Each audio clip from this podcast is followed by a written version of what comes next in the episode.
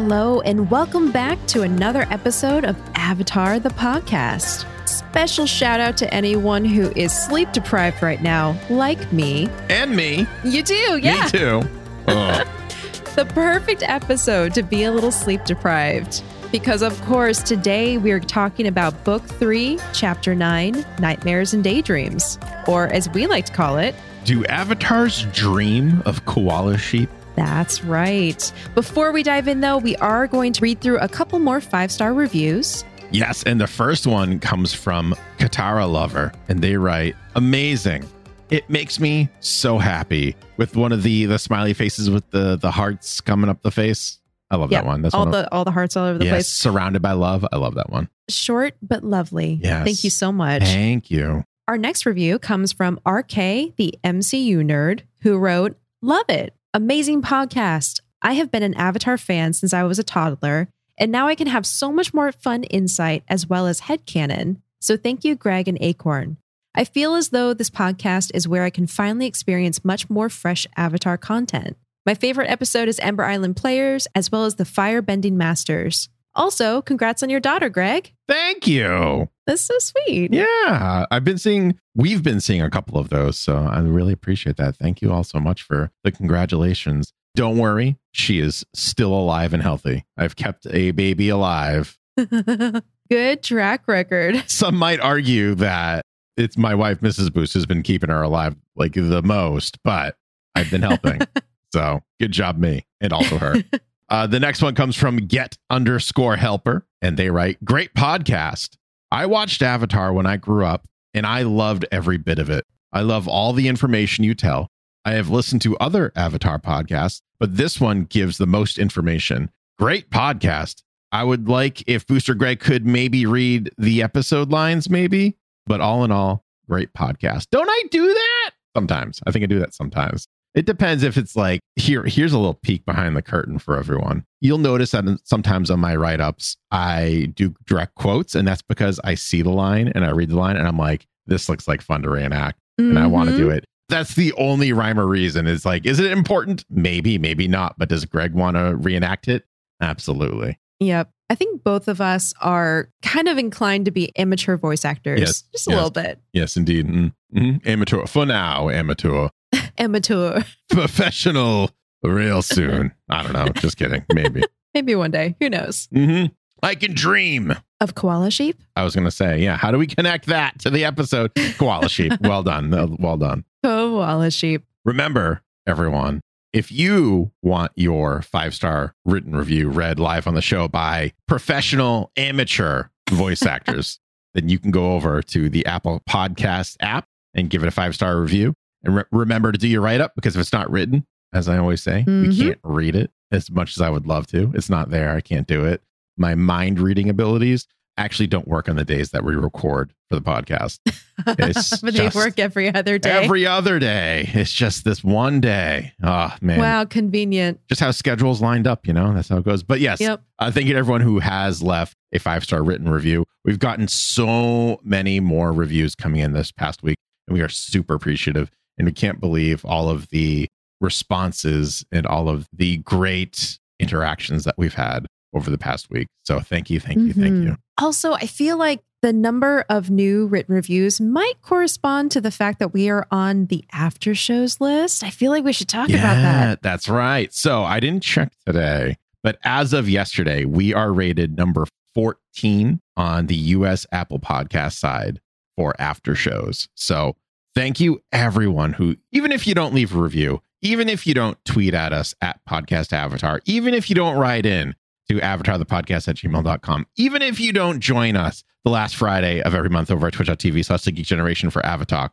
just listening alone. I think it's everything we have to, we have to, even if you Well- don't go to well patreon.com slash avatar the podcast, just you listening has really kind of skyrocketed the podcast up the ranks, which is just like, I don't even have, I can't verbalize how much that means to us. I don't have the words either. It is Yeah. mind blowing, especially since we know that the majority of our listenership is from Spotify. So the Yeah. fact that we even got on the after shows list is huge. Mm. And every so often I'll go and look at it and it's just like, it's weird. It's weird to go to this official list and scroll down and see our little yeah, podcast thumbnail, you know? yeah, you don't even have to scroll you, down that you far all anymore. did that. It's wild. It's absolutely so. Thank you from the bottom of our hearts. Thank you, thank you so much. We hope you continue to join us after we finish book three because we have so many wonderful things planned. And Mhm. it's not necessarily Korra coming up next. I know. So- I'm getting excited for the Kyoshi books personally. I Yeah. know I'm not alone. We've Yeah. had a couple people write in about that. And it's fun too when I go to research because there are so many connections between Kyoshi and the seasons that we're currently covering. So Yeah. I actually have to rein it in and not talk about the stuff that happens in the Kyoshi novels. So we have so much to cover. It's going to Yeah. be fun. I can't wait to read the comics. I'm so excited for that. Yes. Yes, that too. Yes. I looked up on Amazon and they have like omnibuses of all four. I think it's digital format. It's like 60 something dollars. So I was like, oh, that's so cool. I can't wait. Yeah. Yeah. Oh my gosh. Me neither. But we have to get through book three first. Yeah. So let's dive into today's episode. The fever dream Oh, geez. this episode. It is, it's a lot, It is. but it's fun. I will say it was fun to write the synopsis. So again, we're covering nightmares and daydreams, chapter nine of book three. This episode was written by John O'Brien and directed by Ethan Spalding. I do want to make a note about Ethan Spalding because he is one of the show's director and was acknowledged as being the resident anime and manga expert who frequently had crazy ideas that had to be kind of reined in to fit the style of the show mm-hmm. until this episode. In Nightmares and Daydreams, he was allowed to let his imagination run free. He designed the Nightmare Aang and Ozai characters, as well as the Momo Yojimbo, which I'm sure we'll talk a little bit more about later, but that was based on a comic book character. Mhm. And so if you look at the art for this episode, there are just crazy, extreme anime versions of the characters. And we can thank Ethan Spalding for that. Some might say that Ethan Spalding's dream came true Exactly. with directing this episode. exactly. Our episode starts with our heroes being the first to arrive on the island that Sokka and Hakoda picked out for the official invasion rendezvous point. The island was chosen because it was uninhabited and secluded, but also with a harbor surrounded by cliffs. There are flocks of adorable koala sheep, and that is pretty much it as far as living things go. So our heroes arrive and they're getting ready for bed when Katara comments about them being four days ahead of schedule, which I do want to point out. Yeah. That's kind of a feat. If you go back to the painted lady and how Yeah. Sokka's like, all right, we got to cut out bathroom breaks. We can't eat. We got to do them together. We got to make progress. And then they loitered for multiple days and yet still somehow arrived early. I'm so glad I'm not alone in that. That's like my first thought is how awesome is. I know I'm very biased towards Sokka, but how awesome is Sokka that they wasted days and they still got there four days before schedule. I don't know want to know how they did that. I was going to say, They had so many misadventures, like you said, that like I think in one of the episodes I was even like, don't they have a schedule to keep at this point? mm-hmm. And they just kind of ignored it. And I guess that just goes to show you that if you just ignore a schedule and completely don't worry about anything, you will get to what you need to get to four days in advance. that sounds like dangerous advice. Just don't worry, right? Don't Whenever worry you want to. it. It'll be fine. I think that's a Family Guy quote where Peter says something along, along the lines of, if you just do whatever you want and don't worry about the consequences, everything will work out. It's like, ooh, Yep. that's not great Yep. advice. That's the worst advice you can give anyone ever. Don't do as I say. Yeah. Or maybe it was Simpsons. Yep. It was one of those. I don't know. But it was, yeah, don't do that. Don't take that. That's not the moral of the episode. That's not official canon for Avatar the podcast. Exactly. Yeah. Yeah. Yep. Not the moral to take home. When Aang hears that they are four days early, he freaks out, not realizing that his face to face with the Fire Lord was so soon. His friends are unworried, especially Sokka, who suggests, just calm down and. exactly. And Katara is like, yeah, Sokka knows what he's talking about. Just relax. It's fine. It's all going to be fine. I, I love just the difference in mentality between Sokka and Aang on this one, where Sokka Mhm. is just like, I want sleep. Give me sleep. Don't worry about it. Worrying gets in the way of sleep. And clonks out, ready to go. And Aang's just like, this is the worst thing ever. Yeah. And also thinking about the episode the the Avatar and the Fire Lord, where it took Roku years to master a single element. And Aang Mhm. hasn't even started fire. Yeah, Yeah. I know. He doesn't even know the basics, Yeah. as he says in a little bit. Mhm. Aang is reluctant, but lies down and shuts his eyes. He dreams that he's in the Fire Nation capital, kicking down the doors to the Fire Lord's lair. In the dream, he's cooler than a cup of ice and slides into the room in slick new clothes and a full head of hair that is getting a lot of air. Mhm. Could it be that his hair is a better airbender than he is in his dream? I would say that in his dream he's a hairbender. I did it. I did not expect that, but I should have. That was really good. oh my God. Also, if you don't watch anime, we have to point out the fact that his outfit is very similar to Goku from the Dragon Ball series. Yeah, he would fit right in. Yes, the orange clothes, the belt, the large, spiky dark hair. Mhm. Also, I don't know about you, but there was an element to this episode. Every time he comes into the Fire Lord's lair and says what he says, it reminds me of a combination of the boulder Mhm. and his introduction, and also Doctor Strange in his first movie. Did you get that? Yeah, I got the Doctor Strange vibe. I didn't get I don't get the Boulder vibe, but I get like the Dormammu, Dormammu, I've come to bargain. And just like Uh-huh. repeating over. Yeah, I got heavy, heavy vibes of that for sure. Okay. I'm glad I wasn't alone. I actually went and watched that scene in YouTube, and I think that's the vibe I was getting. So Yeah. good. Your days of tyranny are over, Fire Lord, Aang says with a stylish set of martial arts moves. I'm bringing you down. A comically large Fire Lord pauses from eating a bunch of grapes to leer at the young Avatar. Really? How do you plan on doing that when you're not even wearing pants? Aang looks down and is horrified by his lack of bottoms. As he holds a pillow with an airbending spindle over his lower half, huge eyeballs peer at him from around the cavern. Fire Lord Ozai laughs maniacally as Aang tiptoes out of the lair, too mortified and embarrassed to fight. Aang wakes with a start and frantically checks to make sure he's wearing pants. He breathes a sigh of relief and tells a curious Momo that he needs to keep training. I had a thought about this scene. So it's interesting. This first thought might just be an oversight. Okay. It's interesting that they got Mark Hamill to voice Dream Ozai. Was oh, I'll call him Nightmare Ozai. Mhm. Nightmare Ozai. Even though Aang has never heard him speak. Yeah, that is interesting. And like the delivery is a little different. Yeah. you know, if if you listen to actual Fire Lord Ozai next to Nightmare Ozai, they do sound a little bit different. they do. But having the same voice actor voice it, it is like a weird meta thing. Yeah, like they could have gotten anyone to voice. I actually thought it would have been a lot funnier, and maybe this would have ruined the vibe, or maybe towards the end if they just got like the exact opposite of Mark Hamill. So like maybe someone with like much higher pitched, like Mike Tyson voice potentially to do Yeah. that. I think it'd be really funny. Uh, the other thing I want to kind of point out is that Aang does know what Ozai looks like, and in the first two dream sequences, he does not look like Ozai. Mm, He's more like Bowsery from Mario looking. He's more like wide instead of like Yeah. thin and tall. And I think it's interesting that Aang realizes and notes that that is Ozai because I don't know if you've ever had this. I've had this a couple times. And by a couple times, I mean over my life, a bunch of times where I'm talking to someone in a dream and in my brain, they're my friend or a family member or something, but they don't look like that person. I just like Mhm. make that association. I thought that was a really Yep. cool, like small touch. And I feel like feel like that's something that's pretty universal where that occurs. yeah. So having that in a dream makes it feel a little more grounded to me. Mm-hmm. Yep. And we've talked about dreams before because the last dream sequence that we saw in this show was Zuko's dream when he dreamt about being the Fire Lord and the dragons and the floor falling out from under him. That's right. That's and right. also in um, the Earth Kingdom with Lake Laogai.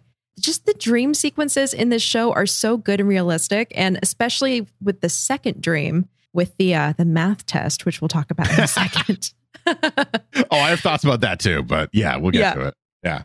they're, they're just so believable. Yeah. We switch scenes and go to the Fire Nation capital, where we find Zuko adjusting to life back in the palace. He wakes each day to multiple attendants offering him fresh fruit, a foot wash, a head massage, a hot towel. After a moment of consideration, he accepts the hot towel and wipes off his face before leaving for Mai's.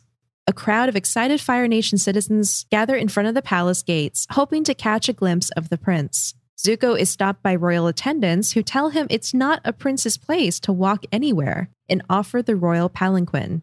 When Zuko tells them he's just going to Mai's and it's really not that far, they insist and he's taken just across the courtyard to Mai's family home. Mai is waiting for him and Zuko smiles when he sees her. It's interesting to see him adjusting to life back in the palace because he almost he seems very calm and at peace and I actually translated that or, or, interpreted that as being almost a nostalgic response. He remembers what life was like in the palace as a young boy. And so in all of these scenes, he has this soft smile, Yeah. this considering expression, almost like he's remembering, oh, yeah, this is what it was like before when I lived here. Yeah, and then it's interesting when that soft smile is like kind of broken by the royal servants, for lack of a better term, where they're like, "Oh, don't you want to take the the palanquin?" And he's kind of like, "No." It's like it's like the illusion's shattered a little bit right there, which I think is kind of cool foreshadowing. It's very Mhm. subtle. I, I feel very purposeful. And then he's like, "No, it's just over there. It's like a block or two that way. I'll I'll walk it. It's fine."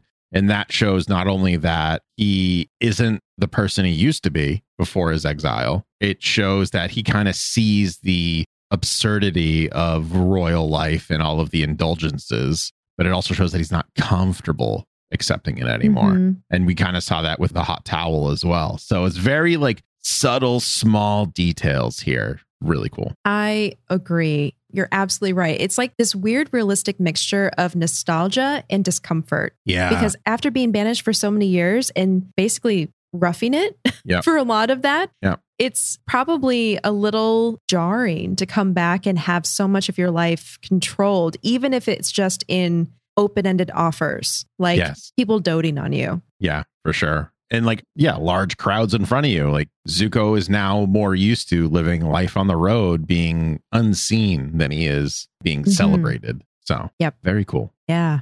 Aang is still training when his friends wake up the next morning. His furious tree punching concerns Katara, and she reminds him that there is such a thing as overtraining. You don't get it, do you? My form is bad, I'm sloppy, and I still don't know firebending, not even the basics. As he says this, his eye twitches. Katara gently lowers his hand, and Sokka reminds Aang that there won't be any firebending because of the eclipse. Plus, it's a stupid element. I love his rationale. Don't worry about it. It's a stupid element, anyways. It's for You don't need stupid heads. yeah. Aang insists on spending the whole day training, and his friends awkwardly remain silent. That night, Aang tries to sleep again.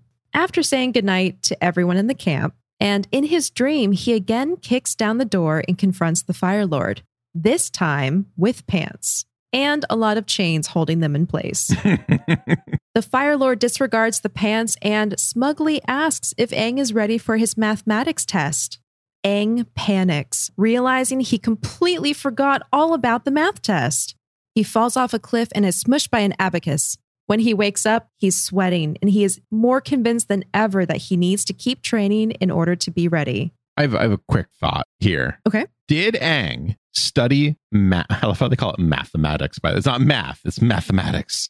Yes. Did he study mathematics 100 years ago as an air nomad? Or is this a recent fear from going to that school in the Fire Nation a few episodes back? that is an excellent question. And I, I'm torn Yeah. because the fact they show an abacus was great, great Yeah. detail because that is what they used for hundreds of years. And I feel like there would have been mathematics in the training at the air temples. Would there have been though? I think so, maybe because it's like simple, you know, how do you count? I think it wouldn't be just spirituality. It would also be a little bit of history, a little bit of um language, I math. know. I can't like just a little bit though, to make them well rounded. Yeah, no, I, I I see the the thought process there, but I just can't like I don't, it feels off to me. I don't know why. Well, I will add this. Yeah. I do think there was some sort of math in his past at the air temple, but I think the anxiety in this dream absolutely comes from his recent experience at the Fire Nation school. Yeah, that place was stressful. Mm-hmm. And I imagine that, you know, he's he's Aang, he's carefree, he doesn't really know how school works. So Right. I could see one day he comes to class and the teacher, that really strict schoolmaster, being Yeah. like, all right, class, sit down. We're doing our mathematics test today. And have him go, wait, what? Math? Uh, um, yeah. Yeah, I thought that was just interesting. I was like, hmm, an abacus and math? I don't know, man. I don't I just don't if they I think my brain is doing this. If they learned math as air nomads, I don't think they did it the same way that the Fire Nation would necessarily. agreed. Yeah. Or even like the water tribe. I think everyone would have their own unique way to teach such a universal concept that is more more accurate to their culture. Yeah. Like at the air temples, I, I imagine it's, you know, math exists and here's how you count things. Here's Yeah. how you divide things. Yeah. At the Fire Nation school, it's there are two Komodo dragons moving across the land at 27 miles per hour. how long until they collide? one of them one of them stops to sing the fire nation national anthem and Yes. contribute his proper praises to our fire lord ozai The other is carrying a basket of apples that counts 20. When they collide, those 20 apples, like, it's just ridiculous. Yeah, yeah, yeah. Super stressful. yes Yep. Aang gets up and begins performing circle walking around a sleeping group of koala sheep, heavy bags under his eyes. Katara hears him and comes over to convince him to go back to sleep, and Aang does reluctantly. I do want to point out the fact that, um, similar to the first dream resembling Goku from Dragon Ball Z, in the Mhm. second dream, Aang's outfit resembles Vash the Stampede from Trigun. i love Trigun I know. That was one of my good. first anime I Yeah? ever watched. It was that in Rurouni Kenshin. Yep. oh man and the i'm gonna say this really quickly because i don't have anyone to talk about in terms of voice acting for this episode so let me just tell you really quickly that the voice actor for Vash the Stampede was Johnny Young Bosch, who's done so much voiceover work, but I first knew him as the second Black Power Ranger from the Mighty oh Morphin Oh my Power Rangers. gosh. And he's actually the only, he's the first Black Power Ranger to be in a feature film. So That's awesome. I just love him so much. He's so cool. He's so talented. Like he's, he's one of those like few instances where people go, Oh, you watch dubs? And I go, Johnny Young Bosch. And they go, Damn you, Greg. Damn you. And I'm like, That's right. Very talented. If you have not seen Trigun, yes, highly, highly, highly recommend. I agree. Back in the capital, Zuko and Mai snuggle on a couch at her house. Zuko asks her teasingly if she could have anything right now, what would it be? Mai thinks about it and then says, a big fancy fruit tart with rose petals on top. Zuko leans in close and says that, being a prince and all, he might just be able to make that happen. He asks the nearby servants to find them a fruit tart, and Mai comments that there are some nice perks about being royalty, though there are some annoying parts too, like the all day war meeting coming up. Zuko sits bolt upright. War meeting? What are you talking about? Mai explains that Azula mentioned something about it, and she assumed Zuko was going too. I guess I wasn't invited, Zuko replies. The first crack appears. I have a thought about this whole scenario, this whole no invite goes to Zuko scenario. I think I know your thought, but please do share. Do you think that Azula was supposed to tell Zuko that he's invited to this war meeting thing and just didn't, just to like play mind games with him? A 100%. Yeah. Yep. Okay. Okay. Good. Good. Yep. Good. And she purposefully mentioned it to Mai, so Mai would comment Yeah. and it would mess with Zuko's mind. Yes. Oh man, I was just like, this feels like. I mean, later when everyone knows because they already watched the episode, when they were like, "We're not starting without you," I'm just like, of course, classic Azula. Mhm. Oh Make man, him sweat. yeah, yeah, yeah. Yep. On the black cliffs, Aang wakes up to the new day and the sound of someone calling his name. He blinks up the sky and sees Fire Lord Ozai leaning over him, smiling and calling him a sleepyhead. Rise and shine, he says. You overslept. You missed the invasion. The Fire Lord begins cackling and then flies away on the back of a hippo cow. These are all thematically my nightmares as well. No pants, Really? not prepared for something, and you missed it. Yes. That's why I think these are so realistic. Yeah. I have stress dreams all the time, especially when work is crazy. I will dream that I forgot something, I missed something, I don't do a good job, I, I don't deliver something on time. And it's like, it's just the classic stresses. And I love seeing it portrayed through the mind of a young boy. You know, it's no pants and a math test. And then more realistically, the fact that he dreamt the Fire Lord was leaning over him and telling him he missed the invasion, like that's intense. Yeah. But then the dream quality comes in where it's a flying hippo cow who can breathe, breathe fire. fire. for some reason. So good. yeah. I do want to point out that I attempted to do dream research for this episode. hmm I haven't researched in like legitimate, go to the internet, find reputable sources, heavy duty, scholastic, let's call it Right. research in quite some time. So what I was trying to do was I was trying to find three sources that agreed with each other. And if that was the case, then I would be comfortable presenting it to everyone. I could not do Mhm. that in terms of dream reading or dream interpretations. What I will say, which I think is a coincidence, but one of the websites said that when you dream of no pants, it means you have a fear of losing someone close to you Hmm. which I don't know how that really translates, but I thought it was very interesting with his whole fear of losing Katara and the fact that he almost lost her at the end of book two. It's also another preparation dream where you show up with no pants, you're not prepared for the day, which, you know, is that as well as the mathematics not ready for that kind of deal. hmm It's another. Yeah. So ultimately, all of these dreams, the interpretation, if I take them at the highest level, is just not prepared and he's super stressed out about it. And if anyone is a dream interpreter or has experience with that, and you have any other insights, email us, please, because I would love to know. Because I, I love the theory of like reading dreams and stuff like that. It's just no one agrees with each other about anything. I know. Well, so much of it is pseudoscience, right? Yeah, it's yeah. it's like a little mystic, a little like new age. There's a lot of that going on. I think um if I'm not mistaken, Carl Jung was one of the largest known researchers that did research on dreams.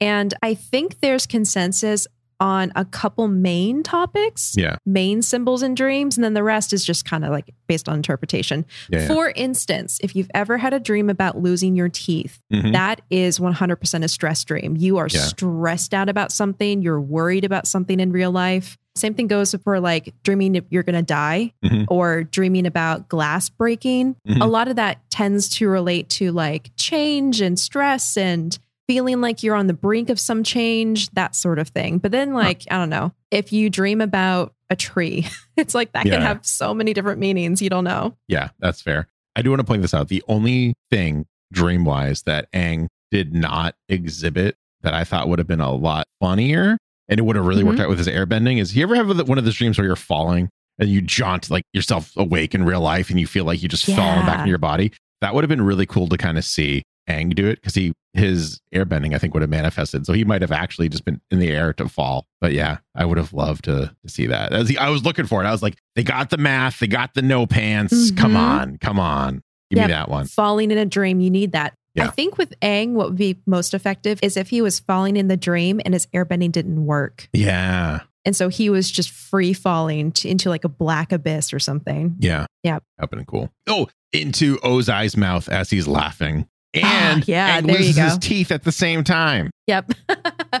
We got it all. There we go. and then a glass breaks in the distance. Oh, no. Breaks through a pane of glass and then into Ozai's mouth. Yeah, just layer it on thick. And then a single tree is there. a tree grows in the distance on a hill. What does it mean? Anyway, Aang wakes up in a panic and pounces on a sleeping Sokka, asking him what day it is. Sokka gets up too fast and runs into a rock, which wakes the others. Relax, Toph tells Aang. It's still two days before the invasion. Aang isn't calming down anytime soon. He tugs on Sokka's pant leg and insists that his friend practice his rock climbing. In one of his dreams, Sokka was running away from the Fire Nation soldiers and tried to climb this cliff, but was too slow, and they got him. But that was just a dream, Sokka says. I'm a great climber. Aang demands he climbs the cliff next to them right now and climb it fast. Sokka relents and starts climbing, but I love this little exchange where Sokka stares at him. Aang nods. Yeah. He starts walking towards the cliff and looks back. Aang nods even harder. And he's like, fine, stupid avatar, stupid dream. Book three has the best exchanges between Aang and Sokka. And Me it's too. it's not just like the words, also the the body language, like we saw in this one, where it's just the back forth, Yep. back and forth. And it's just something that like only friends can really kind of have with each other. Mhm. And I just I super appreciate it. It's so good. Me too. Aang turns around and sees Toph drinking from a water skin and shouts at her to not drink that. Toph asks about, is this poison? Like, what's going on? But no, he explains in the dream they were right in the middle of the invasion and Toph had to stop to use the bathroom. they died because of her tiny bladder. And you, he says, turning to Katara, you need to start wearing your hair up. In my dream, your hair got caught in a train and. A train. I know, a train of all things. Katara gently touches his cheek and tells him he really needs to get a grip. Aang breathes a heavy sigh and agrees. He's losing his mind. Mm-hmm, mm-hmm. And he's got like bags under his eyes and he's just not well. He's not well. His character design is so good. He's twitchy. Yeah. He's fidgety. He has bags under his eyes. His hair is always disheveled. They did a really good job of They did. showing just how manic he is. Later that afternoon, Aang paces and worries about how stressed he is while his friends attempt to comfort him. Katara takes him to an enclosed rock formation with a natural hot spring and guides him through a series of yoga positions that are supposed to de stress him. But Aang can only focus on the warmth of the hot springs and translates that into a bunch of fireballs being hurled at him and the whole world being engulfed in flames. Katara suggests they try something else. I love his thought process where it's like, I'm warm. It's really hot in here. I'm sweating and it's fire all over the place. It's all, we're all burning. We're burning alive. It's like, whoa, calm down. Yep. Aang relocates to the field and begins a pastoral therapy session with Sokka while lying against the fluffy side of a koala sheep. Sokka leans towards him in interest, wearing his Wang Fire beard, and asks in a mature therapist voice why Aang is so afraid of the Fire Lord.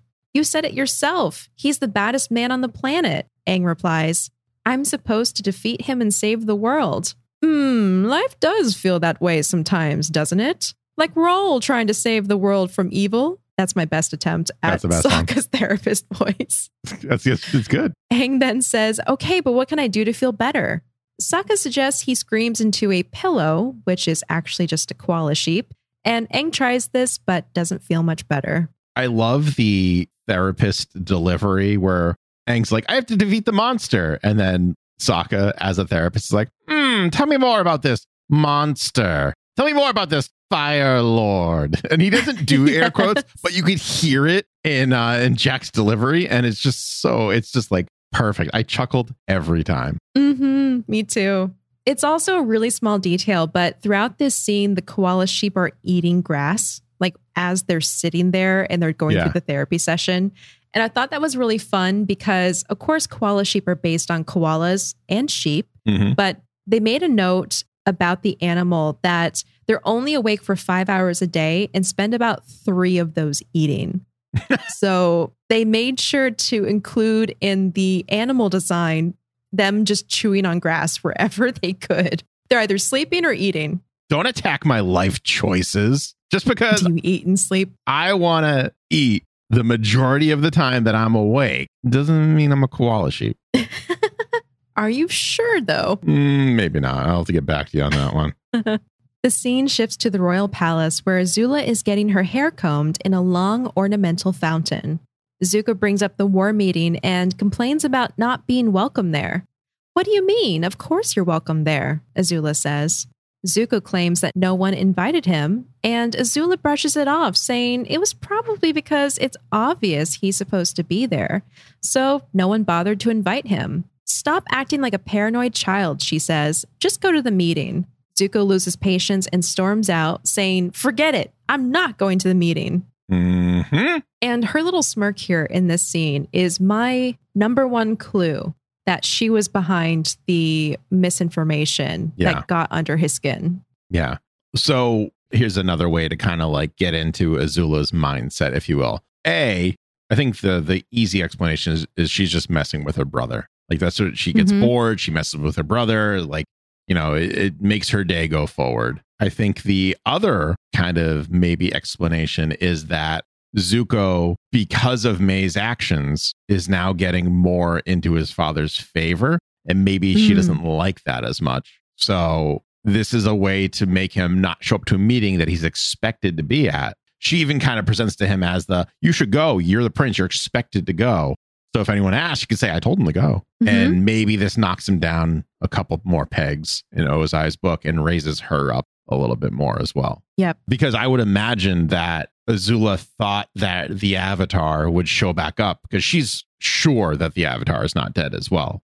She can Mhm. read it on her brother because he feels that too. So I think that she thought the Avatar would present himself a lot sooner. And the fact that he hasn't, and her like big evil plan of shaming Zuko even more hasn't happened yet. So now it's kind of like maybe a what's like I I have to be on top. Like how do I get back on top? Yes. And on that note, if you think back to the Earth King in season two, Yeah. when she was disguised as the Kyoshi warriors, Katara let slip their plan for the invasion on the day of the Black Sun. Yeah. So I think you're right. I think you're onto something. She is making small tweaks and messing with Zuko while she bides her time for that invasion day. Yeah. So she's doing these like little head games and making sure to like throw him off just a little bit so he doesn't get that far. He doesn't completely earn his father's favor. He doesn't get completely comfortable and that Mhm. sort of thing. makes sense. Back on the Black Cliffs, it's Toph's turn to relieve Aang's stress. She instructs him to lie down on a group of flat topped rock pillars and tells him she's going to pound the stress right out of him. She begins stomping, making the pillars rise and fall like little jackhammers. Aang complains of bruising and tumbles right off of them. Toph thinks for a moment and says, There is one more thing they can try. She stomps the ground and a little dark ball flies through the air to land on her hand. After a moment, hundreds of quills stick out of the ball. Acupuncture, she says. Aang, however, is not a fan of this idea and promptly runs away. Good move. Good move, Aang. Probably a smart move. Yeah. I don't think I would have a blind person perform acupuncture on me, but that that's just me. I don't think I would have Toph specifically perform acupuncture on me. That especially, yes. She's not known to be delicate, and that is a very precise art right Yes. there. Yeah. yes. Also, the porcupine quills, mm, Mm, maybe not the best thing for acupuncture. mm-mm. I also do like that they brought back the porcupine. and just a little baby one. Me too. Yep. Yeah. Later that evening, Mai finds Zuko brooding by a window and reminds him that the thing he's worried about is just a dumb meeting. He claims not to care about it, and she's happy to hear that. She doesn't know why he'd want to go in the first place after what happened at the last one he attended. In an attempt to cheer him up, she suggests that they order some servants around. I might be hungry for a whole tray of fruit tarts and maybe a little palanquin ride around the town. Double time. The attempt falls flat, however, and Zuko doesn't respond, too caught up in his thoughts. Mm-hmm. This is really cute too because it shows how much Mai cares for him.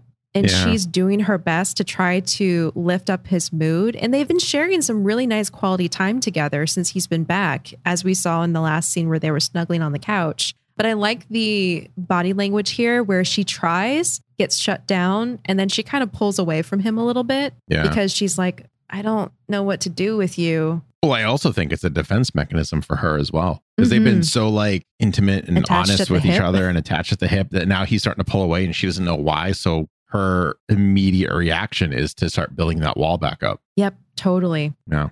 When it's time to go to bed on the Black Cliffs, Aang is nervous to go to sleep. Even after a whole day of de stressing, quote unquote, Mhm. he's still a ball of stress. He does fall asleep and has a surreal dream filled with Fire Nation landscapes, distorted voices, and horrific deaths of his friends. The dream ends with Aang peering up through a slab of ice at Zuko as Sozin's comet arcs through the sky behind him. The comet collides with the Earth and completely desolates it, leaving behind a flaming, barren landscape. Aang wakes, screaming, and his friends rush to his side. It's the nightmares, he said. They just get worse and worse. Nothing helps. There's only one thing I can do. I'm going to stay awake straight through to the invasion. That doesn't really work out so well. That's that's the the Freddy Krueger strategy is what that is. This guy can only kill me in my sleep. Well, guess what, Freddy? I'm not sleeping. No, that's no. And Freddy's like, you you will fall asleep with your eyes open and you'll go crazy, Mhm. and then I will get you anyways, which is Yep. kind of what happens a little later. But I mean, minus minus yeah. Freddy, obviously. But yeah. So I thought it was very interesting that everyone kind of resembles what they look like in the past. So Hmm. Zuko still has his dumb top knot that I dislike so much. Yep. The ponytail. The ponytail, Phoenix tail, the whatever. Phoenix tail, whatever. I, mean, I understand that there's meaning behind it, but it doesn't mean I don't like the visual of it anymore. Anyways, this is probably, hopefully, la- the last time I have to complain about that stupid ponytail. but I think it's very interesting that Aang was under ice looking up at Zuko because I had very, very like heavy feelings of the end of book one with Hmm. how Zuko snuck into the Northern Water Tribe. Yeah. And then he and Aang had that encounter in Yeah. the ice cave. And I think that's actually the first time we saw a little bit of humanity from Zuko. Yep. And we understood where he was coming from because of his past. Yeah.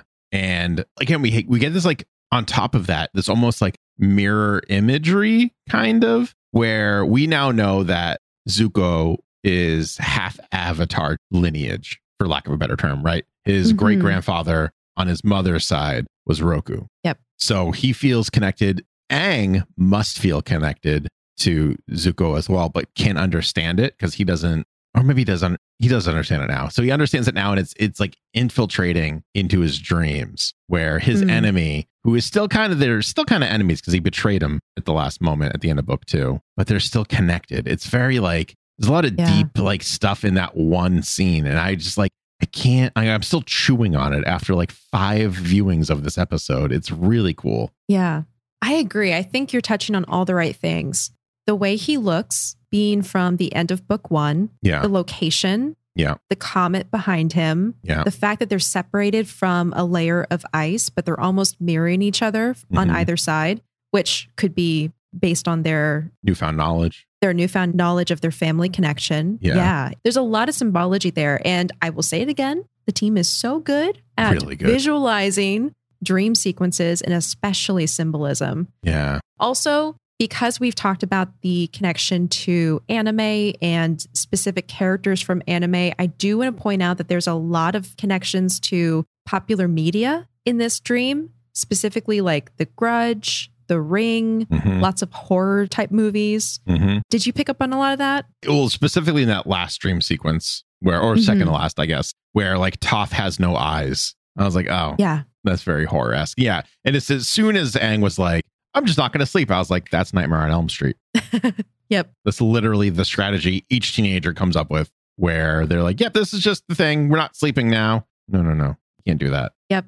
And also the way that they depicted the Fire Nation as this like molten landscape. I Yeah. feel like it's kind of a nod to Lord of the Rings and so. Mordor. Yeah. Yeah. Yeah. Because it was very nightmare too. And I think it was Aang who came out of the ground. It was very Samara from the ring. Yes. So yeah, I, that one I was struggling with because the wiki, which we love, was like the ring, and I was like, I don't see it. And then on my third viewing, I was like, oh, it's Samara coming out of the well. I see it. I see what you Mhm. did there, Mike and Bryan. I get it. And also, it's been so long since I've seen that movie, but the almost shuddery quality of the camera. Mhm. It's animations, there's no camera, but Yeah, yeah, there's yeah. like this quality of shutter and um, stop motion almost with some of the movements. very horror. and the yeah. and like Yeah. the the fact that he was walking along the land and then disappeared and reappeared some distance Yeah. away. I feel Yeah, like yeah. they did that in the ring too. yeah, yeah, that is very when she comes out of the TV and she's like, boop, boop, boop, boop. Mhm. yeah, it was a much Yep, yep, yep. scarier sound effect if you haven't seen it than me going. Boop, boop, boop, boop, boop. Boop, boop. Although if that movie's too scary for you, you want to finish it, you can just feel free to take that that little sound bite and just like play it over the movie. You're welcome. Yeah.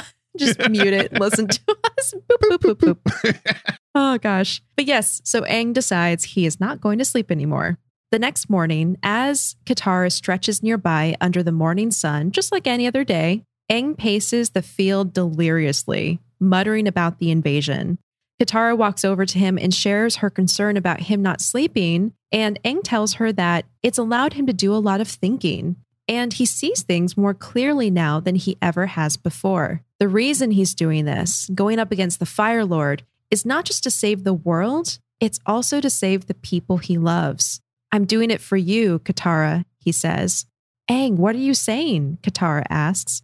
I'm saying, I love you. Aang kisses her and she blushes and kisses him back. They part and she smiles at him. What are we doing? She asks.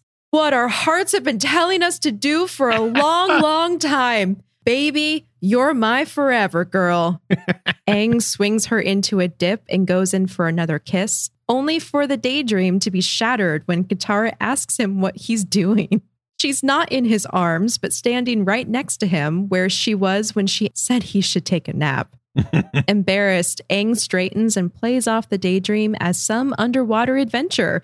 Nothing interesting. Nope, nothing to see here. Mm-mm-mm-mm. Freddy definitely didn't come through after you said you just weren't going to sleep. No, nope, not at no, all. I'm not fine. 100% okay. Awake the entire time. hmm Yeah, that almost got me again. I Like, know, me too. I was like, "Wha- I don't. This seems kind of. This is, and then it was like, oh yeah. He's like, you're my forever girl, baby, and I'm like, all right, all right, take it easy there, Dean Martin. Exactly. Like cue any romantic comedy drama from the 90s right there. Or even like, I feel like noir Yes. at the end, like Casablanca style, like There you go. Yep. yeah, any of that. Literally any romantic thing has something to that effect. I feel like. hmm We return to Zuko to find him still brooding, this time on Mai's couch.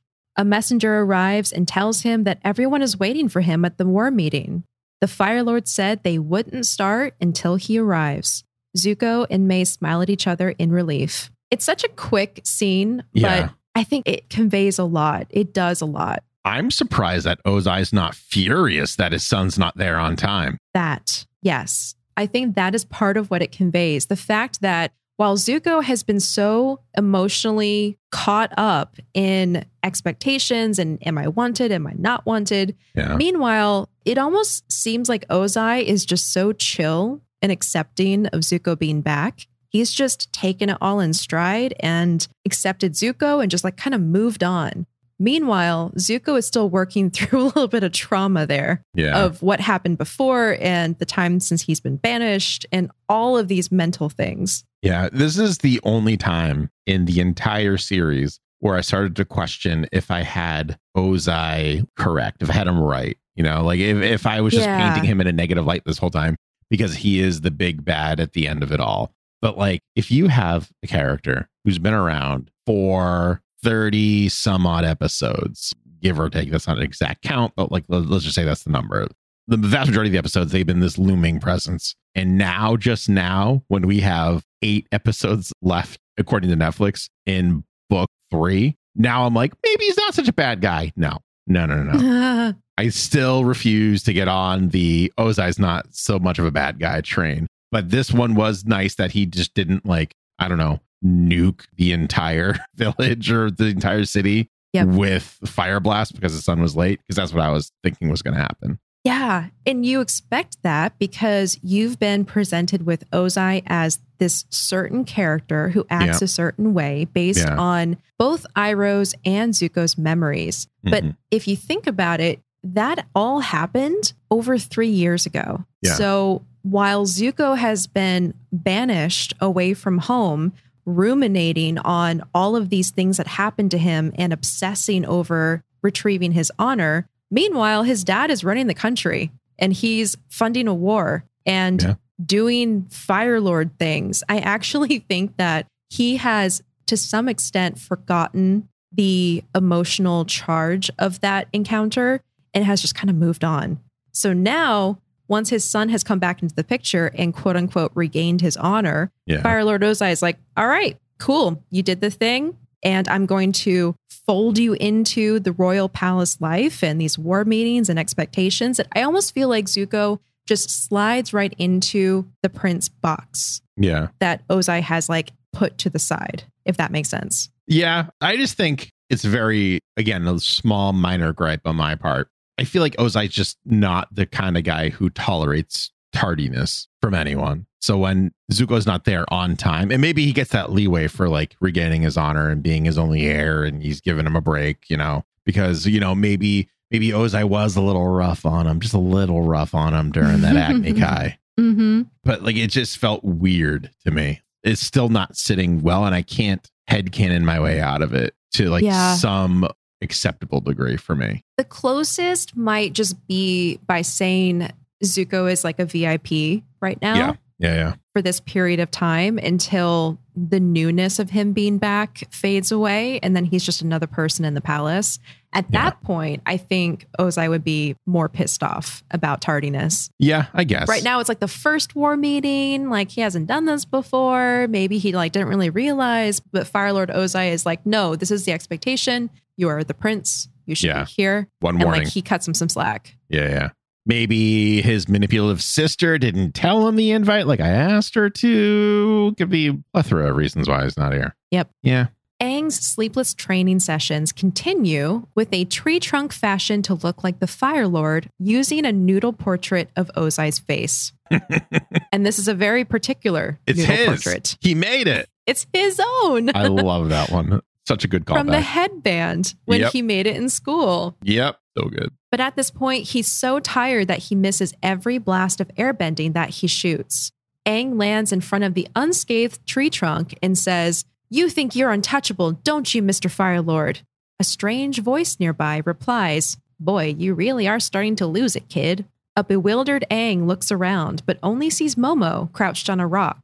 When the voice speaks again, Aang realizes that it's his flying lemur speaking to him. Momo says, You, my friend, are just a few plums short of a fruit pie. Aang rubs his eyes, and when he focuses on Momo again, there are no words but familiar chitters instead.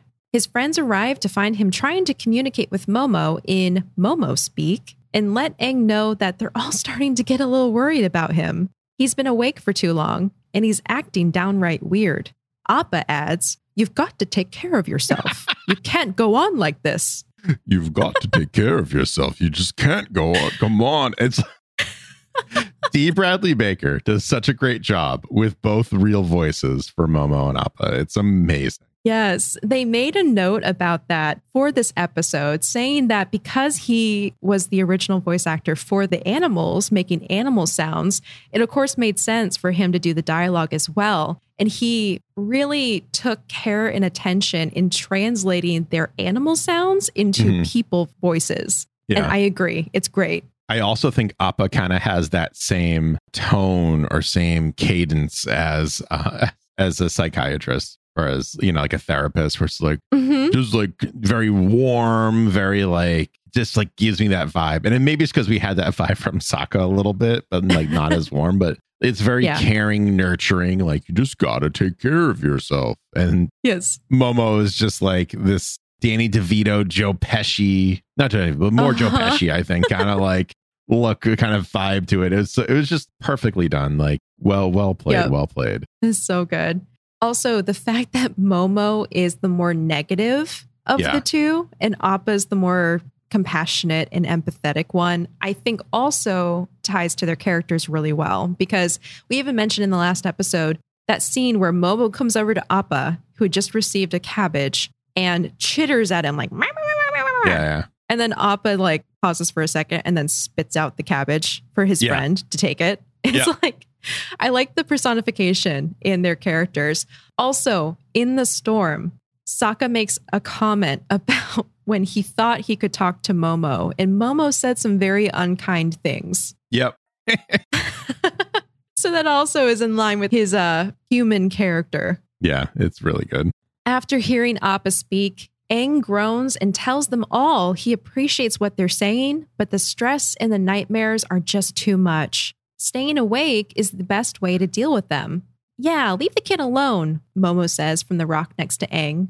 Appa frowns and points a finger at him and replies, Hey, who asked you? Aang tries to break up the impending fight, but can't. He asks Sokka what they should do. About what? Sokka says. About that. Aang points to the clearing where Momo and Appa are now dressed as samurai in front of a backdrop of bamboo and falling cherry blossom petals.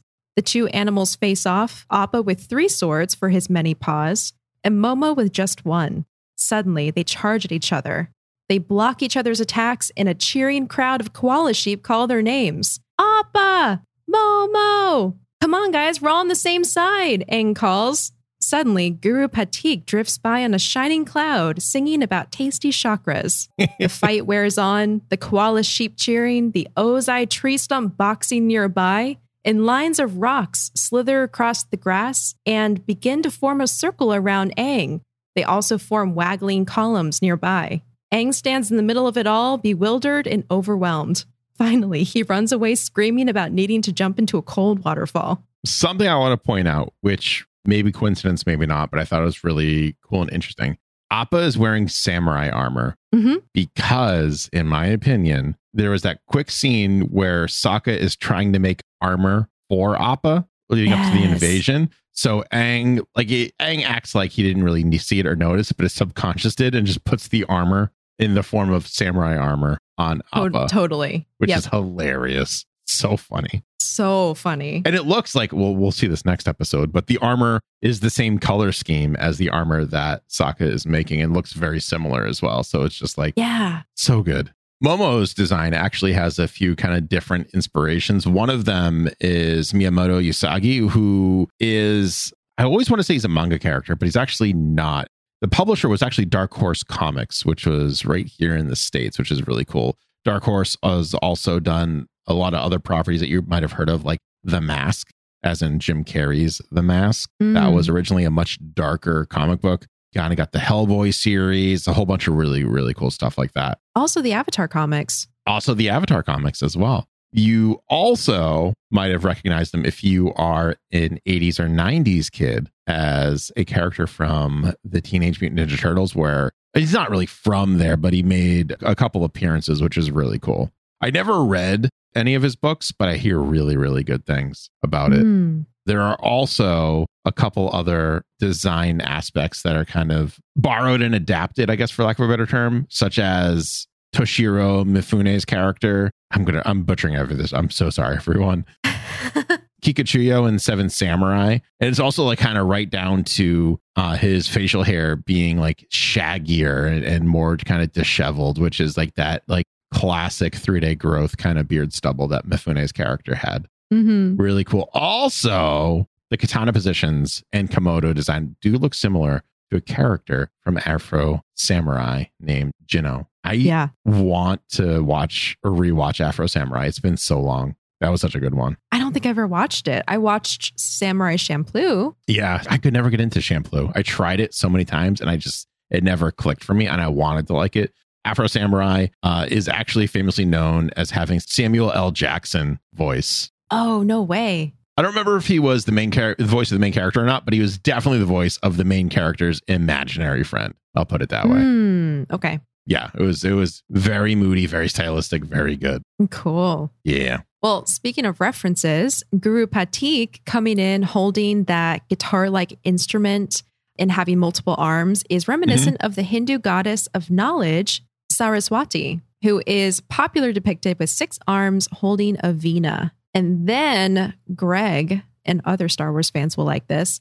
I don't Mhm. know about you, but the duel between Appa and Momo reminded me of the duel between Obi Wan and General Grievous It kind of did, yeah. the multiple swords and the spinning. Yep. Yep. I had that thought too. I was like, that is Yep. very it's like a different kind of spinning, but like it's if that's not just like a quick nod over to Dave Filoni, who at this point has Mhm. left the series and started working on Clone Wars, and I don't know what is. Yeah. Yeah. My head canon is Ethan Spaulding and Dave Filoni are good buds. And Dave Filoni in a coffee chat mentioned, oh, what you should do is. Yeah. they I, I made a subscribe nod. to that. Absolutely. I have no idea if they're friends, but it's just more fun I if don't they know. are. Yeah. In our world, they are. Yep. We have real facts and then we have head canon on we have this head show. cannon. that was a head cannon. No one, no one yell at us if they're not actually friends. yep. For all we know, they hate each other. oh, imagine we got it completely Imagine. wrong. Back at the palace, Zuko emerges from the war meeting to find Mai waiting for him. She asks how it went, and he tells her, When I got to the meeting, everyone welcomed me. My father had saved me a seat. He wanted me next to him. I was literally at his right hand. Mai touches his shoulder and tells him that's wonderful news. He must be happy. They reach the end of the hall and stop in front of a large tapestry of Zuko's father as the Fire Lord. During the meeting, Zuko says, I was the perfect prince, the son my father wanted, but I wasn't me. Dun, dun, dun. And there goes the final crack in the illusion right there. Mhm. Yeah. Yeah. He's like, I have everything I could have ever wanted in life, and I don't want it. And it, I'm not me.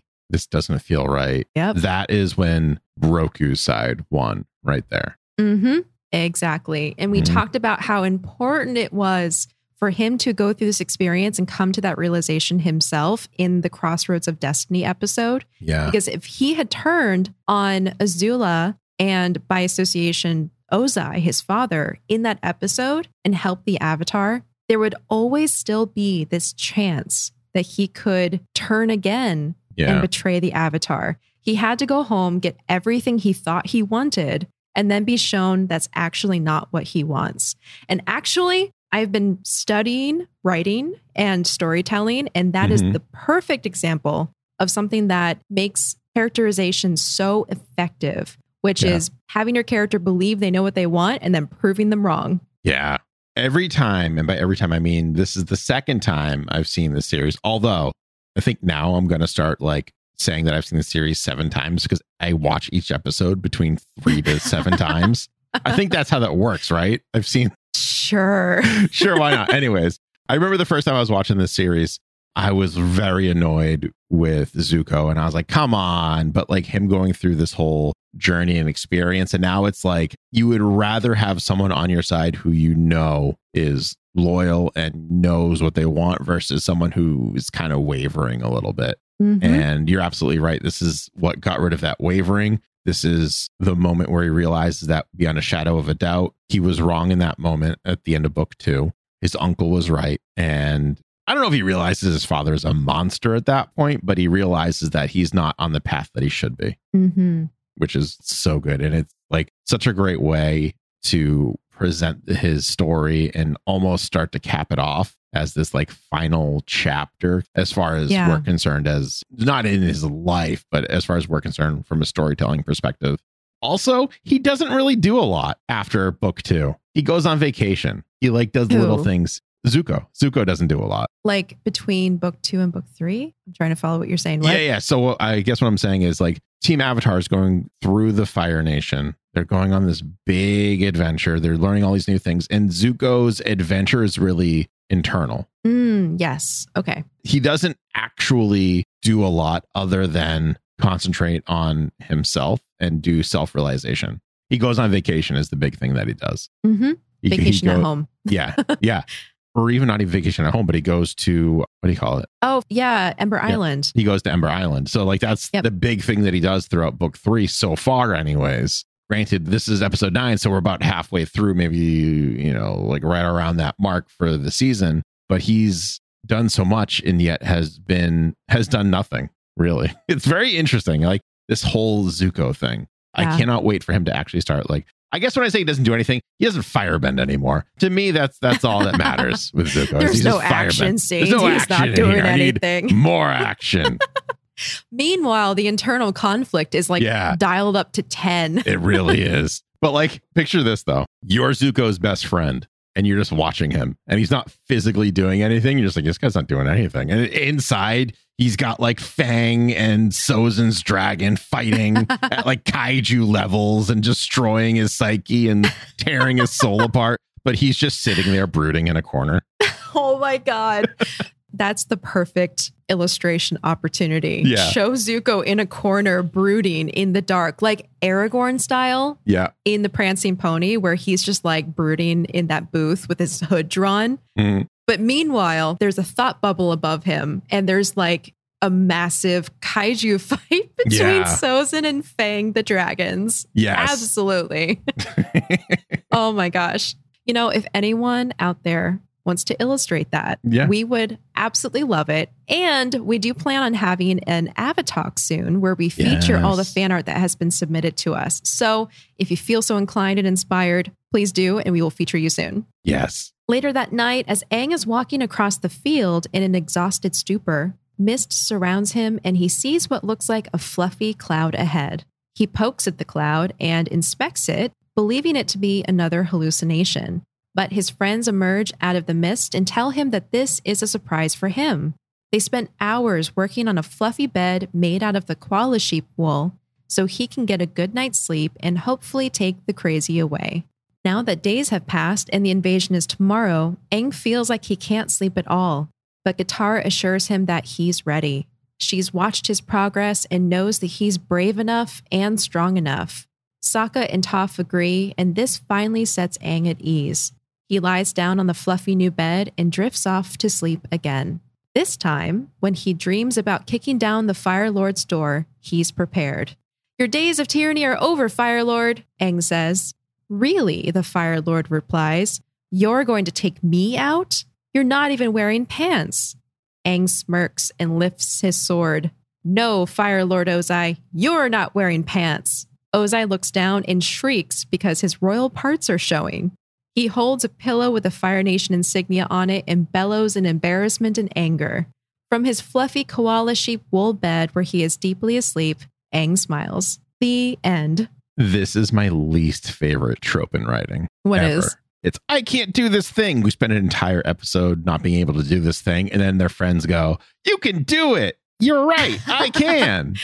Uh huh. It was a little weak, but we needed a wrap up of We- some we do, kind. yeah. So yeah, this could have gone on for a very, very, very long time. So to me, it felt like a very quick. All right, like come on, wrap up the fun episode. We got more things to do with it, a little more serious along the line. hmm the DCCW verse does this a lot, specifically the Flash, where the Flash is just like, I can't do this. And then Iris is like, You can do this. I love you. And you're, he's just like, You're right, Iris. With the power of your love, I can run faster now. And I'm just like, oh God, Come on. gag me with a spoon. Yeah, it was very annoying. So this, I, I understand it needed to wrap up because we have like the beginning of the end to really get to. But it was just, yeah, it was just kind of like, it was a fun episode. I was so jealous that you got this episode to summarize. Really? like I loved I loved all the episodes that I've summarized so far, but when I watched this, I was like, I am so jealous. Mark Hamill doing a goofy Ozai voice was just so good. It was so Yeah. much fun. I, I really enjoyed it. That's so funny because I went into this episode synopsis going, all right, let's do Yeah. this. Yeah, it's just so all over the place. it is. And I think I well, I wish that I could have uh, summarized this one. I think I'm also very glad that I didn't at the same time because I got the last sleepless one and it took me so long to summarize it because that like it was uh, the chase, the episode of the chase for Yep. anyone who remembers, where I was just like, it took me so long to summarize this because I am so tired from watching them be so tired. yes. I stayed up late finishing my notes for this episode, yeah. Which is why I am so tired today. Yes, So yeah. I feel like there's a trend going on with Yeah. these episodes where the characters are tired. And then we get tired. I've been, no one can hear this because our editor, Rob, is wonderful, but I've been yawning so much. It's just like, I'm so tired, so tired. I've yawned a couple times too Yeah. off the microphone.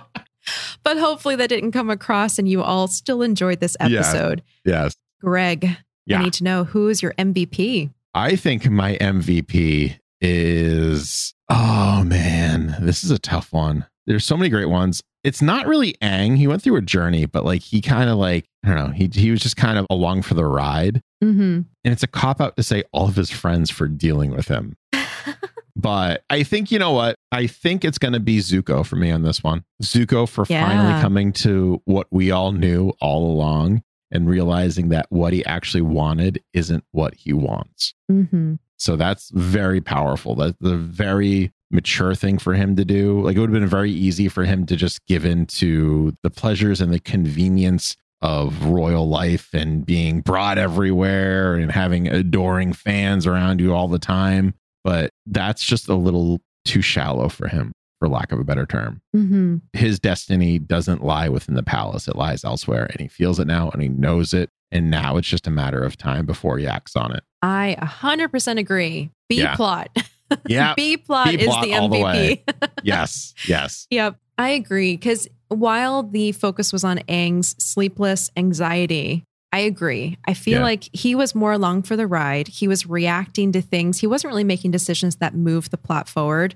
Mhm. Meanwhile, Zuko was coming to terms with his internal conflict and realizing what we've been waiting for this whole time that he is not the person that his father wants him to be. He is more in line with Roku's side of the family and his influence. Mm. So, this in effect sets things up for change to happen in the story coming up. So, yeah, for that reason, Zuko is my MVP as well. Yeah. Yeah.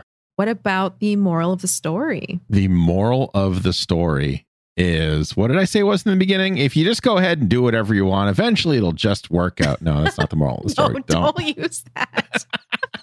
Terrible advice. I think the moral of the story is please, please, please get some sleep. Yeah. I think that's moral Which of the story. means we need to take our own advice. Which means we need to go to sleep. yes. Get your eight hours, folks. Sleep is important. Count those koala sheeps if you need to. I think ultimately the moral is there's such a thing as over preparing and overburdening Mhm. yourself with responsibility. The show has been very good at balance in terms of A plot, B plot, serious versus goofy and comedy, action versus, I hate to say this as an opposite, but action versus like character development and self reflection in, action almost. And this episode is really kind of driving it home where it's it's fine to prepare but you have to rest as well you have to take care of yourself because if you don't you're just going to fail and that's what you fear most at this point Mm-hmm.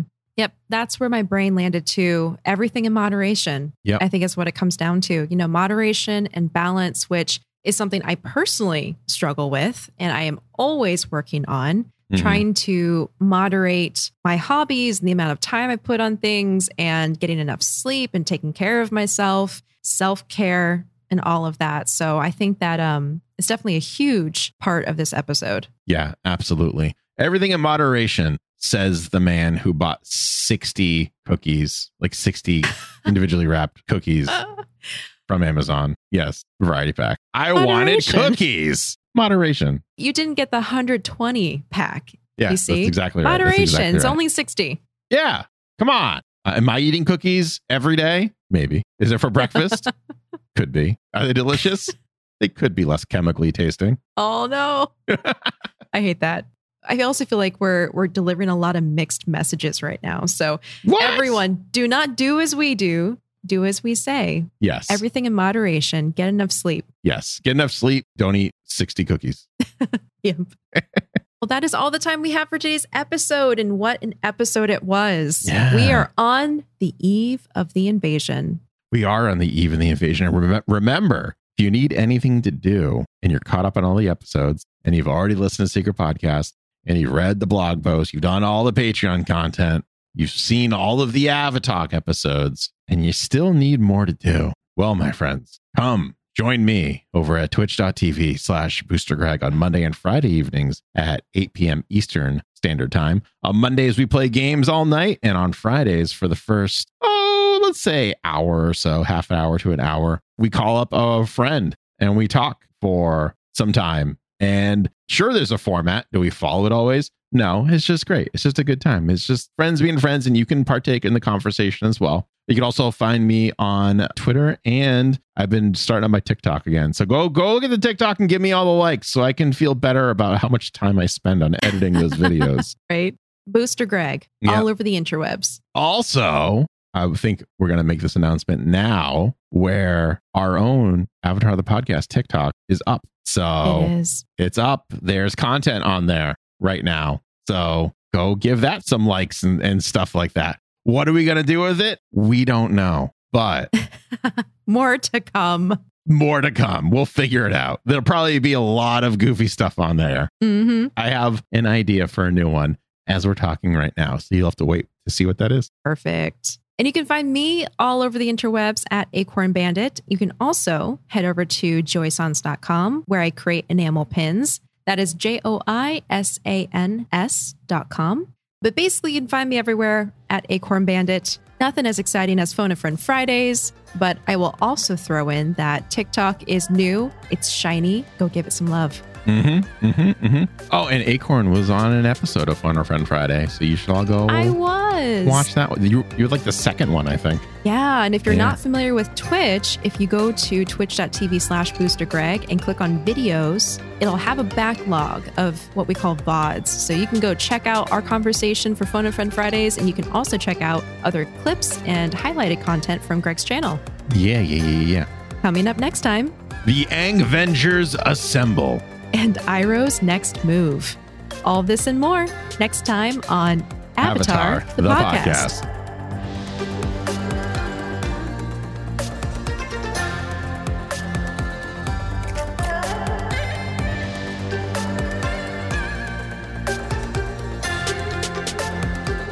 Avatar, the podcast, is a proud part of the Geek Generation Network.